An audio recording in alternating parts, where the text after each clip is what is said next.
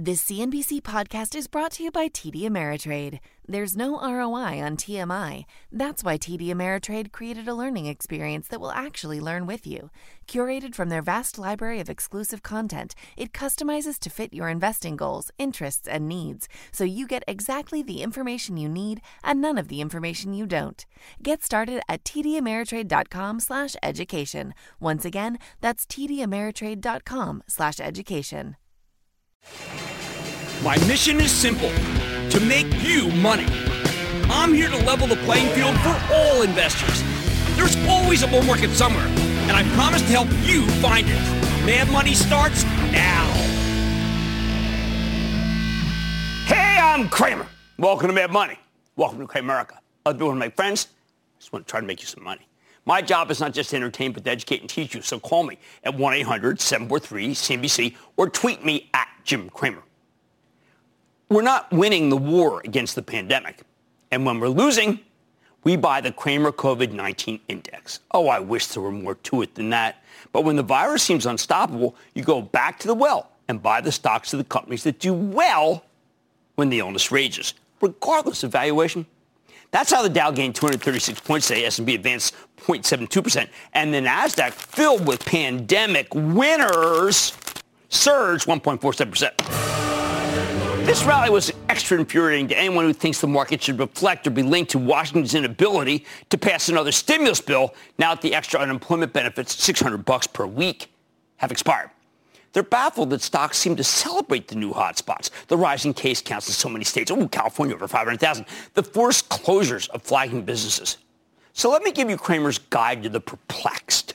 Because when you go to the tape and look at what's winning, it's actually very straightforward. There's nothing counterintuitive about this move. It's not crazy. It's not illogical. In fact, it makes perfect sense. Let's do this. Let's consider the 15 best performers of the Cramer COVID-19 index as of midday today.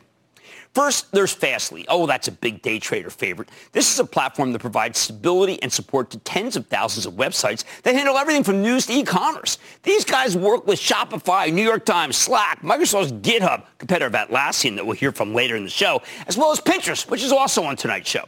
Fastly thrives when everyone's stuck at home. Well, guess what? We're totally stuck at home. We're totally relying on the internet. Second, Chegg the on-demand interconnected learning platform that reported spectacular numbers tonight and raised guidance through the roof, plus 45% for this year. 45!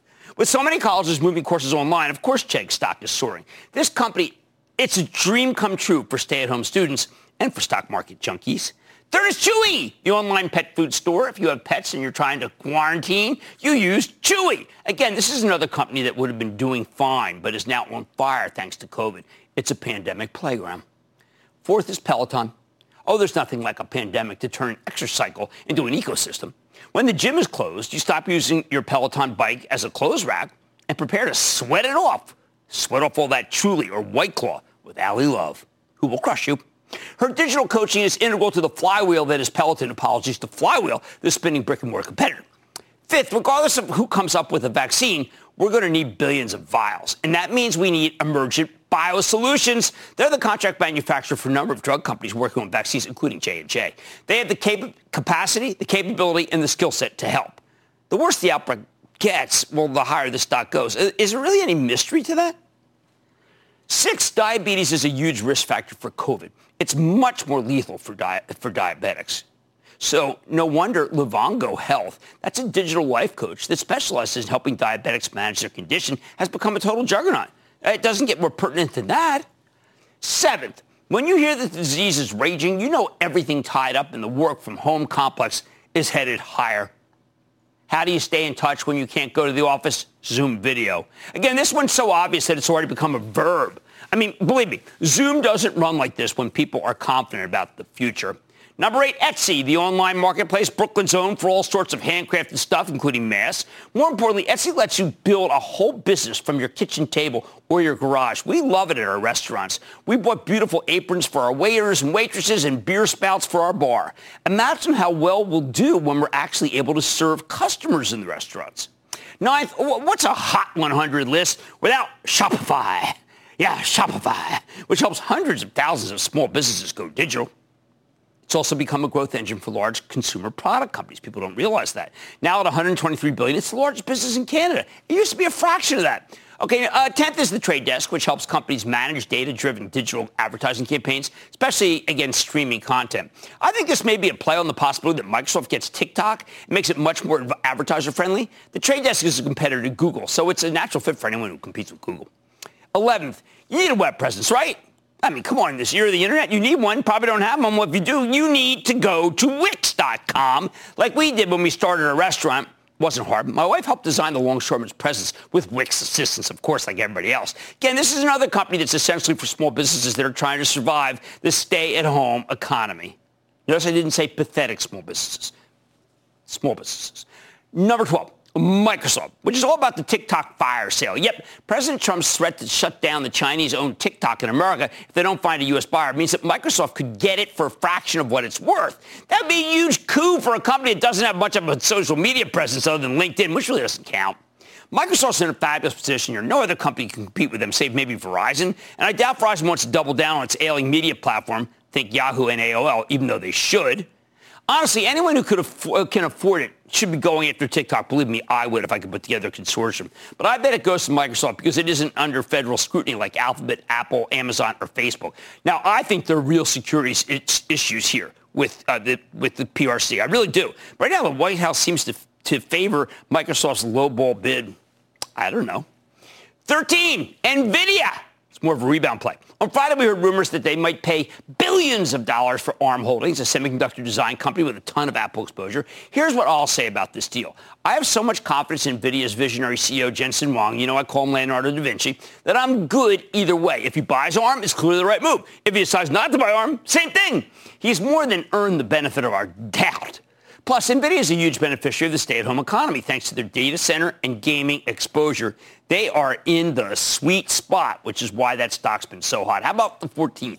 Beyond Meat. You know, this was already in Costco, which reports monthly numbers on Wednesday, but their plant-based burgers were just picked up by BJ's and Sam's Club, which is owned by Walmart. These are huge outlets. Beyond Meat's keeping prices low because CEO Ethan Brown recognizes this at the moment to take market share from beef. And he thinks will get, that will happen if you get more people to buy the product. If you can make it cheaper than real meat, that's a gigantic win. Hey, by the way, there's also a pandemic connection here as meatpacking plants keep turning into COVID hotspots, making Beyond Meat more attractive. It's from plants. Uh, I mean, slaughterless plants, it doesn't have that, plants, slaughterless plants, it doesn't have that same kind of, you know, the cows thing. Uh, it, it, it, this is all about a major increase in distribution. Finally, 15, how can you have a list about COVID-19 top performers without Salesforce?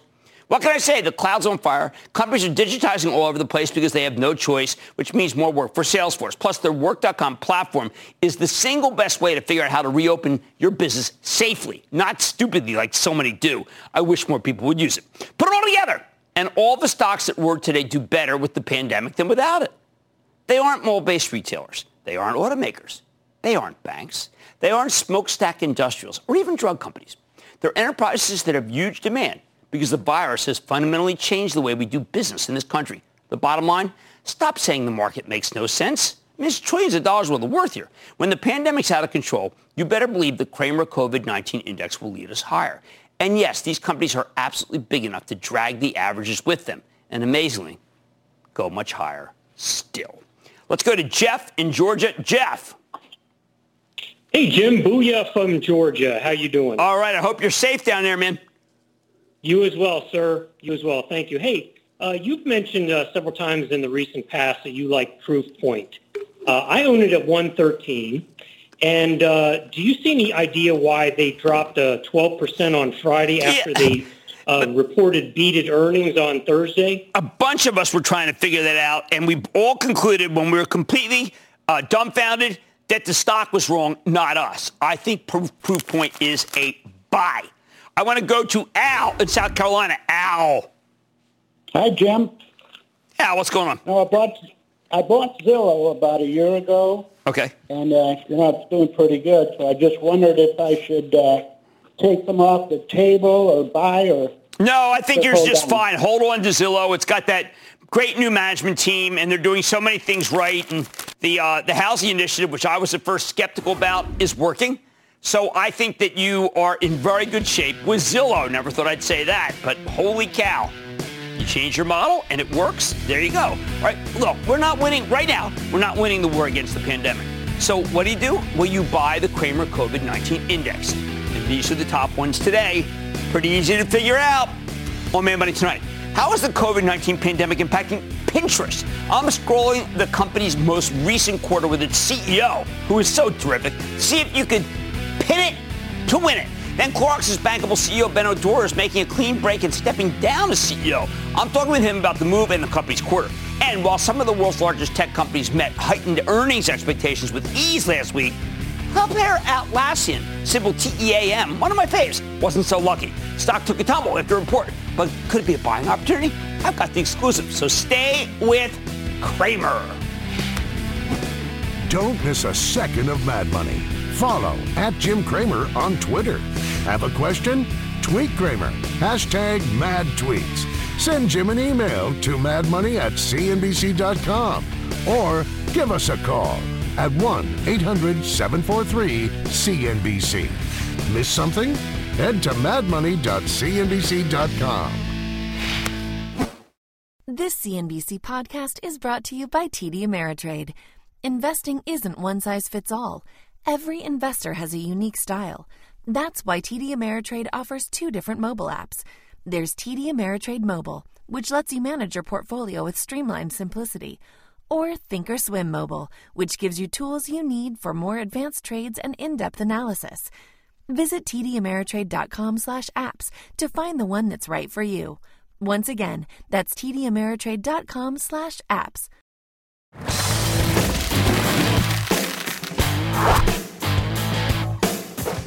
All those big tech companies reporting last Thursday night, you might have missed a company that reported blowout numbers on Friday morning. That's Pinterest. And when I say blowout, I mean one of the best quarters we've seen this earnings season, maybe this year. Results so incredible that the stock surged on these numbers. 36% on Friday for tacking on another 5% today. That's like a takeover. When the pandemic hit, there was a lot of confusion surrounding Pinterest's virtual pinboard platform slash social network. Stock plunged from 25 at its February highs to $10 at its March lows as investors freaked out about a weak advertising market. Turns out those sellers made a huge mistake. Pinterest had regained all that lost ground going into last week, and thanks to its awesome results, it's now at 36. That's a new high. While the company posted a substantial top and bottom line beat, the headline numbers were just the tip of the iceberg. See, Pinterest had 416 mm, a million monthly average users when Wall Street was only looking for 380 million. That's monumental. And while management declined to give a formal forecast, they did tell us that revenue was up 50% year over year in July and gave us their best estimate for the current quarter, 30%. 30% revenue growth. That's astonishing. So how did they make that happen? Earlier today, I got a chance to check in with Ben Silbermann. We haven't seen him in a while. He's the co-founder and CEO of Pinterest. Take a look. Ben, welcome back to Mad Money. Thanks for having me, Jim. How are you doing today? Well, I'll tell you, uh, I'm terrific because it looks like the good guys are winning. You have the cleanest, most fun and inspirational site, and it looks like the advertisers have figured out that this is the brand safe place to be. Well, we've been really happy that so many businesses have been able to find success on Pinterest over the last few months. It has been a fabulous thing for small business because they've been able to be found. I've, one of the things I really loved in your conference call was you said e-commerce is great when you know what you want to buy, but if you want to browse and discover what is inspiring, Pinterest is the best place to go.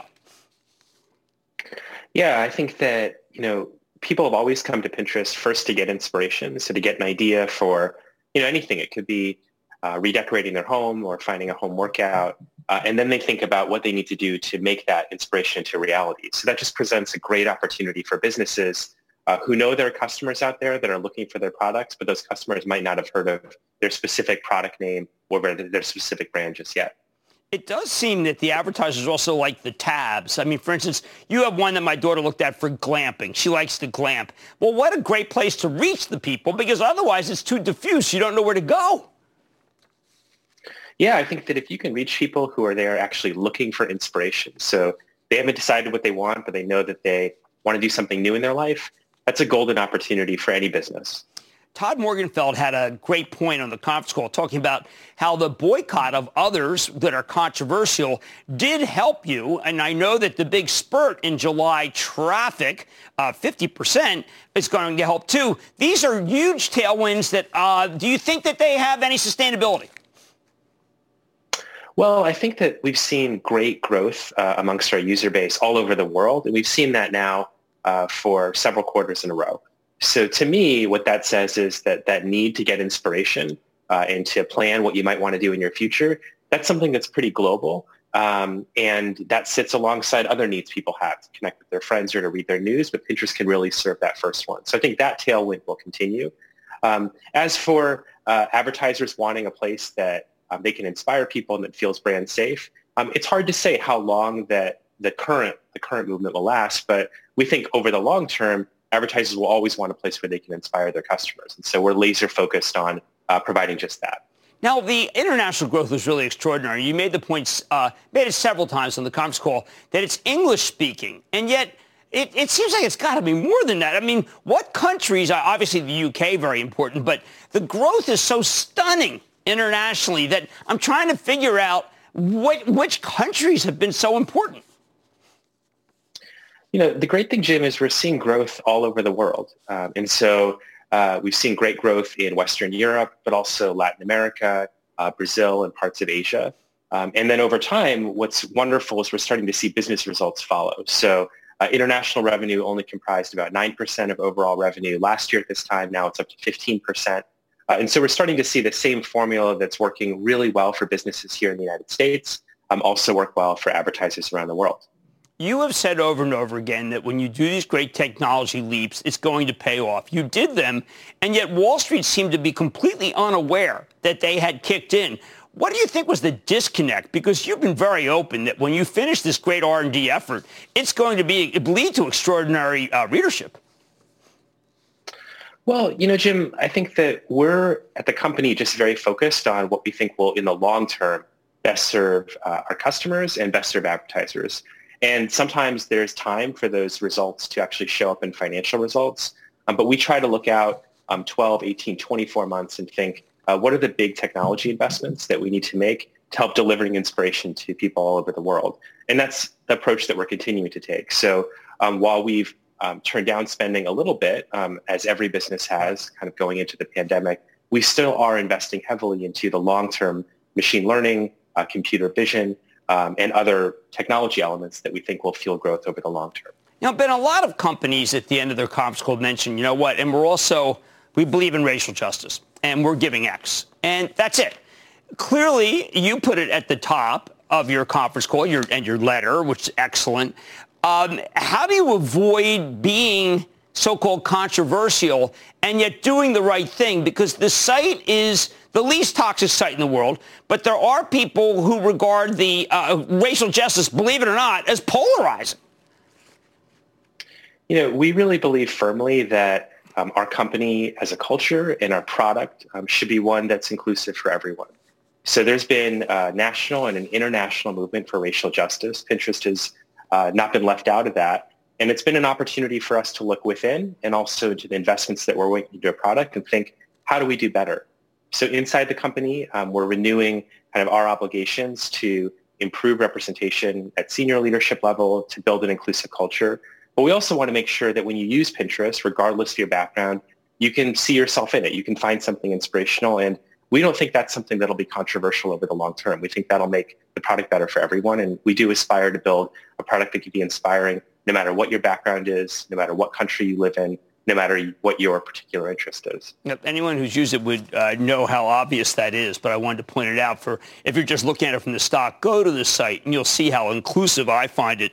One of the things I find uh, most inclusive is that you have been able to uh, span the generations. You have resurrected users, but you have young users, uh, Gen Z, as you call them, that seem to have been lost in the fray. And you're either in a TikTok, in a kind of a soporific, uh, mind-numbing experience, or you're all the way in Facebook and you're uh, ages that really much you have defi- decided already that you're going to use Colgate and not Crest. How are you able to attract a Gen Z crowd that no one else has been able to reach? Yeah, well, look, Jim, we were really proud to see that uh, the population of users under the age of 25, which we call Gen Z, it grew at twice the rate um, of other groups. And when we looked at what they were doing, um, they were looking to Pinterest to get inspiration in their everyday life. So some of those use cases are exactly the same as all age groups. Uh, people thinking about how to make their living space more livable, um, thinking about their personal appearance, their personal health and wellness habits. We also saw particular strength in creative activities. So people that wanted to try something new just for themselves. Uh, and I think what it reflects is that a lot of young people, um, they sort of have their fill when it comes to social content and news content that's really well served by other platforms. But when they look within about what can I do that will make me feel good, um, they're looking for inspiration and Pinterest can serve to help fill that gap. I think that's a perfect way to leave it because you have su- succeeded beyond everybody's wildest dreams, except for your, your team. You all knew that you're doing the right thing, and the right team, the right thing definitely wins out in the end. Thank you to Ben Silbermann, co-founder and CEO of Pinterest. Great to see you again, sir. Thanks, Jim. Thanks for having me, uh, and hope you're staying safe and healthy. You too. Okay. Uh, I like the stock, but I want you, if you like it, to go to Pinterest. Look up your favorite categories so you know what's behind this. It's not just a stock that's doing well. Stick with Cramer. This CNBC podcast is brought to you by TD Ameritrade. In unprecedented times, access to the right information can help you make better informed investing decisions. That's why TD Ameritrade is committed to providing a range of relevant educational content, like timely articles, informative webcasts, and access to daily live market news, so you can stay on the path to becoming a smarter investor. Learn more at tdameritrade.com/markethub. TD Ameritrade, where smart investors get smarter. All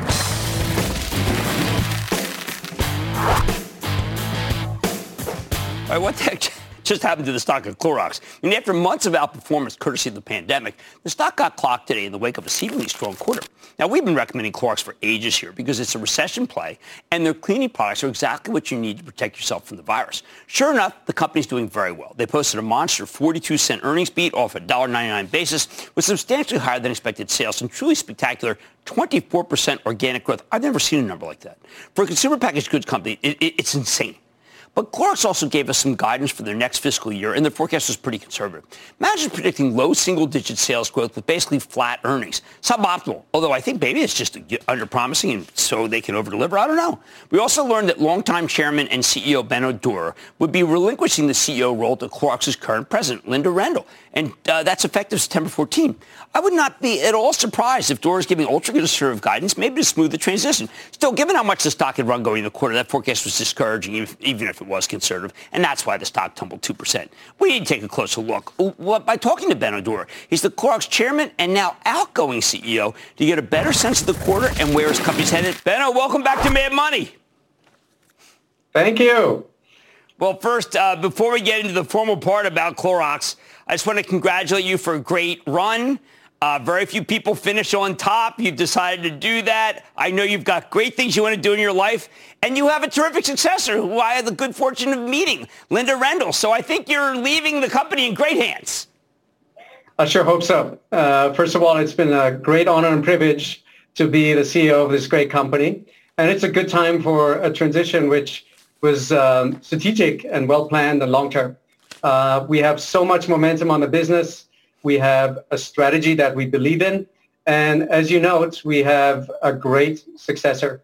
And importantly, we want to continue to play offense and we want to take a long-term view of this pivotal opportunity that we have now. And for that, it's a really great opportunity and thing to have to have a CEO at the helm who has a long runway ahead of her.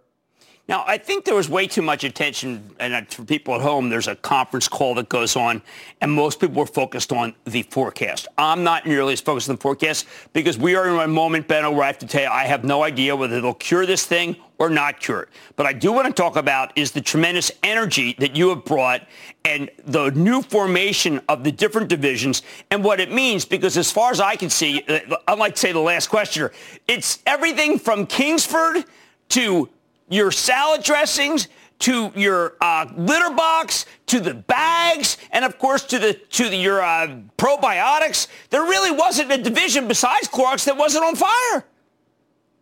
No, what's great uh, about this last quarter with uh, uh, 24% organic sales growth and this last fiscal year, which we've just closed with 10% sales growth, which, by the way, is the highest organic sales growth we have had in modern history, is that all four segments grew double digits. So we're seeing broad-based strength. And it's certainly in part a function of the fact that our products and brands are serving so many more consumers today in the face of the pandemic and people staying at home. But we also are seeing much improved core health fundamentals. We're seeing growing market shares. We are seeing growing household penetration. We are seeing the percentage of our portfolio that is seen as superior in value by our consumers at an all-time high. So this is a time when consumers are in need of brands that they trust. And as a Clorox company, we have so many of these brands. Well, when I, I, I see the different surveys which talk about the trust, and we had Adam Aron on from AMC. I know the Uber people very well. I know the United people very well. They chose Clorox to partner with, and I know why they did it because with Clorox we feel safe, and that is a, a great honor. How did those deals come about? Yeah, they came to us because they know that uh, we have uh, not just the most trusted brand in cleaning and disinfecting in the United States, but we also have unique technology and we have uh, a lot of knowledge from being in this business for many years about cleaning and disinfecting protocols that are effective. So this is an emerging strategy for us to help the country reopen whenever hopefully we are ready to fully commit ourselves to doing that. We need cleaning and disinfecting protocols in public spaces that keep people safe and protected. And importantly, we need people to feel confident that they can come back out. And that's where we can make a difference. And the partnership we've had with Uber, United Airlines, AMC Theaters, and recently also the Cleveland Clinic are tribute to that. Now, to me, the Cleveland Clinic was a sign that your company is now about hygiene and good health.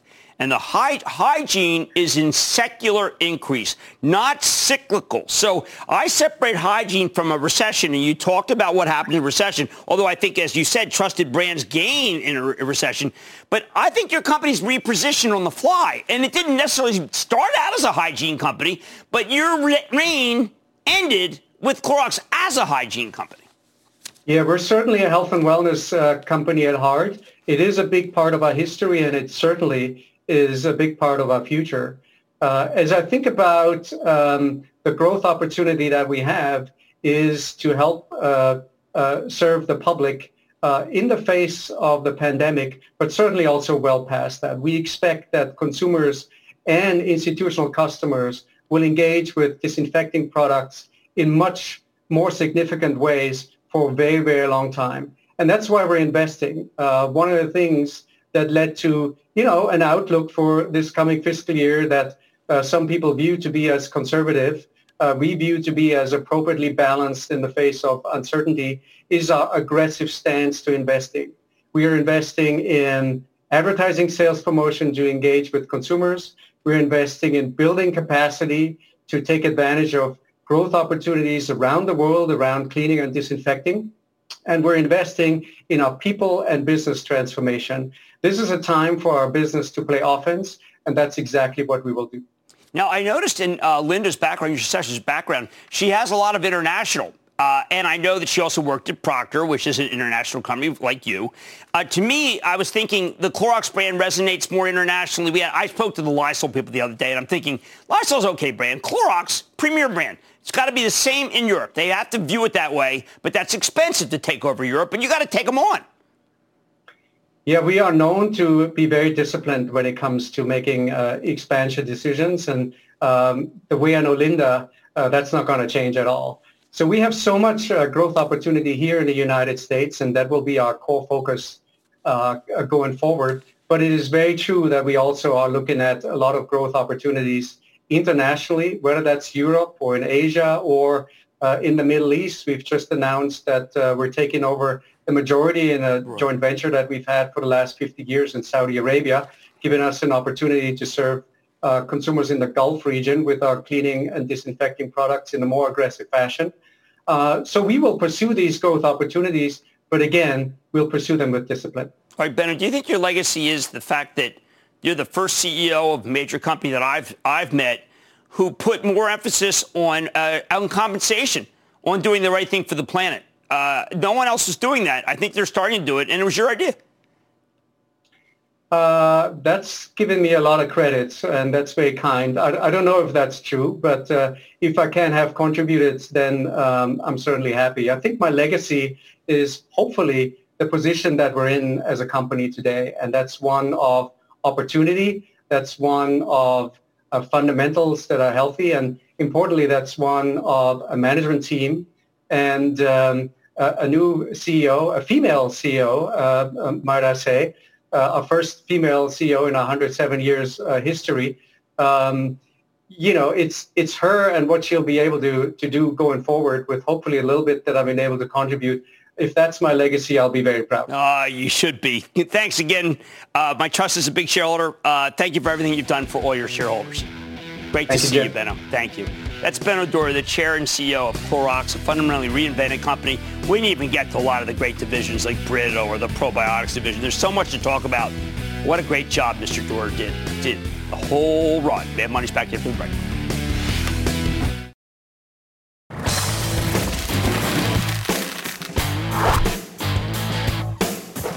Like I said at the top of the show, we're in a COVID bull market right now. The big winners here are generally the stocks that benefit from the pandemic economy, but not all of them are benefiting equally. Take Atlassian, the company that makes cloud-based collaboration software that has been so strong for so long. Last Thursday night, while the tech titans were shooting the lights out, Atlassian reportedly, uh, reported, let's say, let's call it a mixed quarter. While the headline results were solid, a nice top and bottom line beat, they added fewer new customers than the analysts expected maybe more worrisome, management's guidance for the next fiscal year was complicated, and Wall Street likes simple. Everyone's used to simple greatness from Atlassian. See, they're migrating the remaining on-premise software customers to the cloud. That can be a bumpy process. In response, the stock got eviscerated on Friday. It's tumbling nearly 6%. I think that could be an overreaction. So is this a rare buying opportunity in a stock that never seems to stay down for long? Or maybe we should be more concerned. Let's take a close look with Mike Cannon-Brookes. He's the co-founder and co-CEO of Atlassian to get a better read on the quarter and his company's prospects. Mr. Cannon-Brookes, welcome back to Mad Money. Hey, Jim, how you doing? All right, well, mate, as you like to say to people in the conference call, uh, we're all so used to Atlassian shooting the lights out. Were you surprised uh, that uh, your stock dropped post-earnings uh, given that uh, heritage? Uh, look, I, th- I, think we delivered a really solid quarter. We had a, a great year. Um, you know, revenue up over 1.6 billion, 30% free cash flow margin, um, and look, we, we continue to be a long-term focused company. As you can see in our shareholder letter and our results, we're focusing on building the best business for our customers in the long term, uh, and we believe that will have the returns to shareholders in that uh, in that period of time. But you do have a lot of supporters. I'm going to mention OPCO, for instance. They say COVID-19 challenges, especially April, May, moderation of new customer additions might have been affected. Uh, I have to believe that, that COVID-19 did slow some of the uh, some of the purchasing or the integration that Atlassian needed. Uh, a little bit, a little bit. Um, it's actually more on the uh, on the churn side. So certainly in April and May, we uh, we saw more churn in the smaller customer mm. end. Again, we have 174,000 enterprise customers, so uh, a lot of those are, are small. And small business was really, really hurt by uh, the economic churn that happened in April and May, and hence we saw some of that in the customer number. Uh, at the same time, it was our highest ever quarter for uh, for new ads. So the number of new customers we brought in the, the top of the line uh, was our highest quarter ever. So uh, we continue to be bullish. Look, so June, per- June recovered really well, and we'll keep going. So perhaps it is wrong to look at the aggregate numbers and better to look underneath and see the large deals that Atlassian did. Uh, sure. Look, we're doing very well on that front. We, we passed 100 customers uh, that spend more than a million dollars a year, which is up 74% year on year. Um, so at the large end of town, we continue to do really well as, uh, as we get greater and greater uh, enterprise penetration in the, in the Fortune 5000. Well, when I first saw Atlassian, I thought that what you guys were was basically this kind of way to be able to communicate with people in the organization. Then I got in charge of a major software overhaul. And I realized that Atlassian is the only way to be able to control the cost of a major software overhaul, particularly one that is going to the cloud. uh, we, we, should put you on our marketing, Jim. That's great. That's a great way of explaining what we do. Uh, for sure. Look, we're we're obviously um, an incredibly um, powerful force in the software development, agile, and DevOps movement, uh, and increasingly so in the IT market as uh, people who build software and people who run software are increasingly working together or becoming the one team.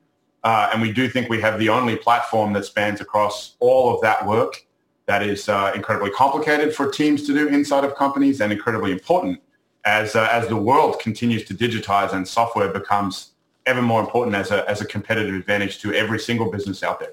Now you do make a lot of acquisitions, and I, am not good enough to be able to keep up with uh, with Halp and Mindville, other than to say, well, wait a second, they got Square, they got eBay, they got Spotify, they have Cisco, they have Airbnb. They must need these NASA, Toyota. They must need these things in order to be able to please their clients. Uh, for sure, uh, uh Mindville, you know, added a CMDB, so asset management capability. If you're running a large IT organization nowadays, you have tens of thousands of assets from laptops to services to, to different things you have to track and manage and, uh, and, and support. Um, the number one request from our IT customers uh, in, that, in that market was uh, asset management capability as a native part of the platform. Uh, and we're super thrilled to bring on board the Mindville team that have been part of our uh, ecosystem of partners for many years now uh, and are now uh, part of the Atlassian family. So I think that'll be great. Um, and Halp, as you mentioned, is, is a very different acquisition. Uh, Halp is about providing service. So when people want a, a legal contract or an image for marketing or, uh, or need a, a, new laptop, and how that's provided it, with Halp is in a messaging-based interface. So it's a native Slack application, one of the largest applications in the Slack ecosystem um, which obviously as people move to messaging based work flows, right, right. Um, it's an incredibly important area. Now, you have a, a, big fan in Balyasny, which is one of my absolute, a, a, fun, a, company I follow. Brilliant managers there. They could get anybody they wanted. This is a hedge fund, by the way, that has phenomenal long-term performance. I imagine they evaluated everyone, including GitHub, because they know Microsoft very well, and chose Atlassian, and that's a great plum for you. Uh, they did. They did. They moved from a very large uh, uh, legacy ITSM solution uh, across to uh, a much more modern Jira Service Desk and Jira Software and Confluence-based solution. Um, you know, super great on point IT and engineering department there at, at Balyasny, and uh, we're thrilled to have them as a customer, and even more so to have them move off, you know, um, a, an alternate solution.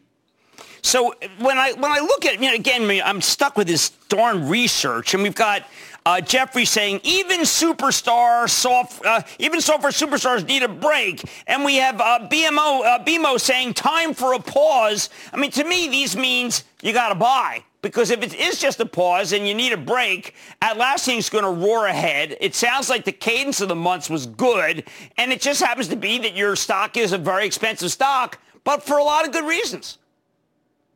Uh, absolutely. I mean, look, we've we've been very clear in our shareholder letter and in our communications, right? We're we're a long-term thinking business. We're going after the Fortune 500,000 in three or four giant market areas, um, and we're taking this opportunity, this economic, you know, challenge and turmoil period, to really invest and um, and double down in our in our strength areas. Uh, you know, we've announced we're hiring more than a thousand people in the next 12 months. Uh, we're not slowing down on our investment in R&D and in, in the products we're building. Um, we did this in 2008, 2009, and we came out really strong from that period and set up a, a decade worth of growth.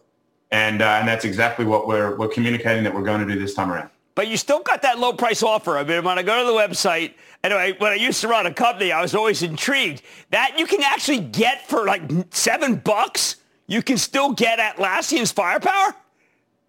Uh, even more so now. So we just in the last uh, end of the quarter before this, but this first full quarter that we've had uh, free offerings of our major applications. So Jira Software, Jira Service Desk, and Confluence.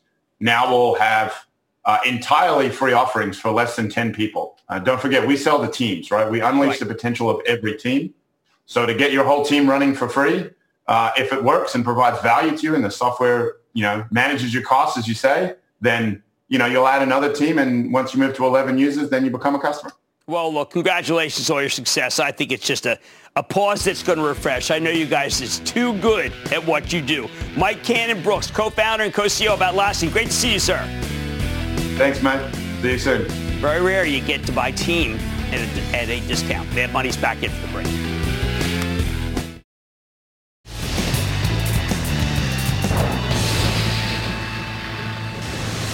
It is time. It's time for the night. Welcome to Rock Cross One Another Citizen And then the lightning round is over. Are you ready? Ski daddy. Time for the lightning round. Let's go with Mark in Wisconsin. Mark. Hey, Jim. How are you? I am good. How are you? I'm doing great. Thanks. Hey, Jim. Um, health insurance is essential. eHealth sells it online. Profits and revenues beat expectations. They raised guidance, but the stock has been sick. Short interest is high. What do you make of it? Yeah, I, I think it's just a big, big rate on these guys. I want to get them back on. We had Scott Flanders on. I thought he told a very important, very positive story. If they come back on, maybe we can duke it out with what the shorts are saying versus what he does. So I'm going to invite Scott back on. We'll find out the story with eHealth. Let's go to Ryan in New York. Ryan. Jimmy Chill, booyah, sir. Oh, oh man, I'm chilling. What's going on? Uh, thanks for taking this call. Of thanks course. for making us all smarter investors. Just wanted to give a quick shout out to my bro Marcus. Totally. Put me out to oh in February. Been watching it re- religiously ever since. Uh, also read your book, but uh, let's get into it. Playing off uh, your California Gold Rush theory, Pans, Picks, Levi's. Uh, what do you think about Bet, uh, Becton Dickinson? You got Uh, it perfect. That's exactly what it is. That is exactly when you go, you know, whether you go to a doctor's office, you go to the hospital, there it is. They own whole parts. They own like parts, huge parts of the real estate in the hospital. I think it's a buy, even though it just roared. Let's go to Kurt in Tennessee. Kurt. Jim, how, how are you doing? I'm doing well, Kurt. How about you? Good. Um, I want to um, ask you about Alexion Pharmaceuticals. I think they're terrific. I've liked them for a long time. This is, uh, they do a lot of stuff. Uh, it's very complicated stuff, but they had a series of therapeutic compounds. I thought they were actually going to be in the running for uh, what's going on with COVID. Uh, you know what? I do think, I do think that what the problem with Alexion is that everyone always thinks it's going to get a takeover bid. Okay, they always think so, and that's what causes the stock to have some fluff. Let's go to Ashton in Texas. Ashton. Hey, Jim, big fan. I really enjoyed your commencement speech at uh, Bucknell University Oh, thank That's you. where I graduated school from. Thank you. I got, I got some nice words on that. I appreciate that. Thank you. My question to you is regarding a golf stock called Acushnet Holdings Corp. It's been an all-time high level since May. Both golf being the most COVID-resistant sport, do you think there's still more upside? Yes, I do. Absolutely. Because as long as this pandemic rages, there are very few things you can do outside. And uh, golf is one of them. You can also do croquet. Not as fashionable. Let's go to Roger in California. Roger. Hey, Cramer, thanks for having me on the show. No problem. My question is about Sorrento Therapeutics. I know it's gone up significantly over the past several months. Is this a stock that I should uh, You know, my hold wife and I were talking about it. We said, why doesn't someone adopt the Columbia University saliva test? Sure, vi- for the virus. Sure enough, they did. And this is one that we had them on. I was, I was skeptical. Uh, but it's now moved up quite a bit, and I think they may actually have more room to run. I know there are a lot of doubters, a lot of shorts. So far, so good. Let's go to Sean in Rhode Island. Sean. Hey, booyah, Jimmy Chill. Huge fan. Thanks for having me. Thank you. Uh, wanted to talk to you a little bit about the company Vale. It uh, trades pretty low at about $11 a share with a $2.50 dividend. Right. Um, in the in the current crisis that we're in, having a small percentage of my portfolio in metals. That's that's exactly no good. bigger than that because Vale, frankly, is a company that is so up or down. We get a worldwide recession, come back, China doesn't come back, that stock goes much lower. And that, ladies and gentlemen, is the conclusion of the lightning round. The Lightning Round is sponsored by TD Ameritrade.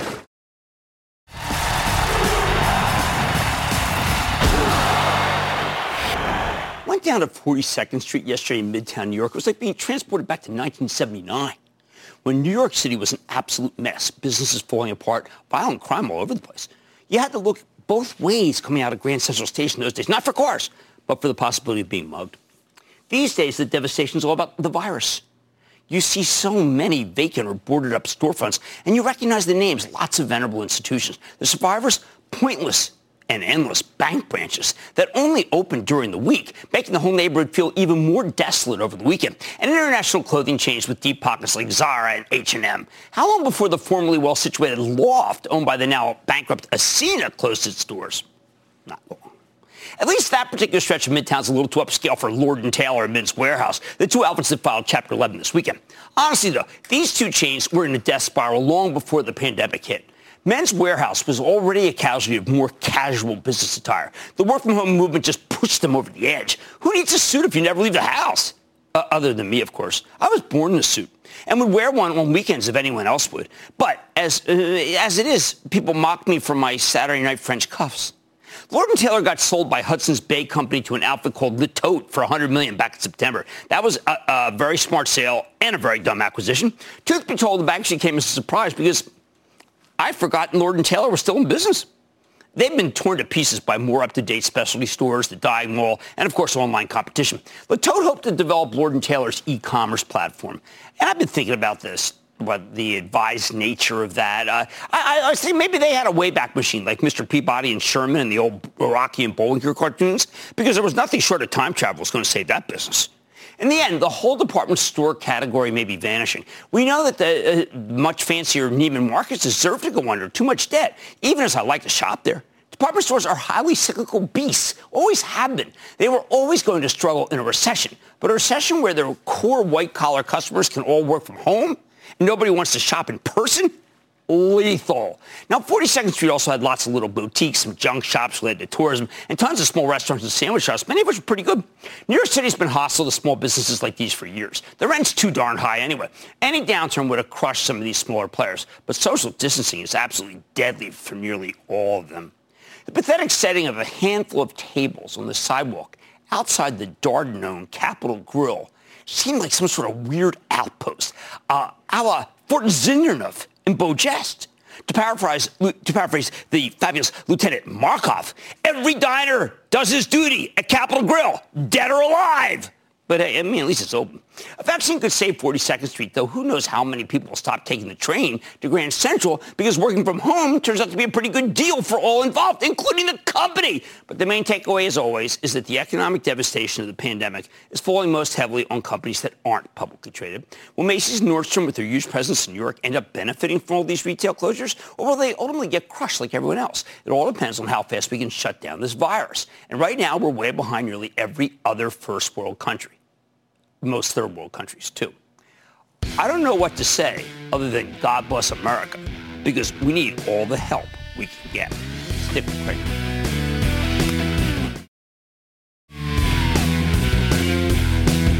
Tonight American Greed. Biggest cons? Is he the biggest of them all? Bernie Madoff, the mastermind of a $65 billion Ponzi scheme, is serving a 150-year prison sentence. But could poor health and a global pandemic set him free? Or will he stay behind bars until the day he dies?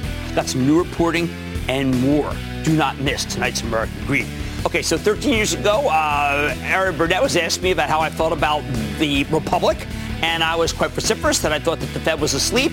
Uh, there's some very good clips of it, by the way, on Twitter, uh, Jim Cramer. But the most important thing is the Fed's not asleep this time. They're doing quite a good job, and I am going to stick by that view. There's no need to go ballistic about them. I'm Jimmy Chill. Don't forget, by the way, tremendous booking for tomorrow night. Take two interactive law quarter Strauss Zelnick. Like I said, there's always a bull market somewhere, and I promise to try to find it just for you right here on Mad Money.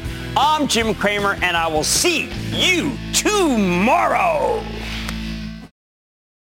CNBC's Workforce Executive Council is a premier group of C suite human resources executives from leading companies across the country. It offers a members only portal and chat, plus exclusive industry content, with access to breaking news calls and digital networking experiences. The network and resources HR leaders need now. Apply to the Workforce Executive Council at cnbccouncils.com slash WEC.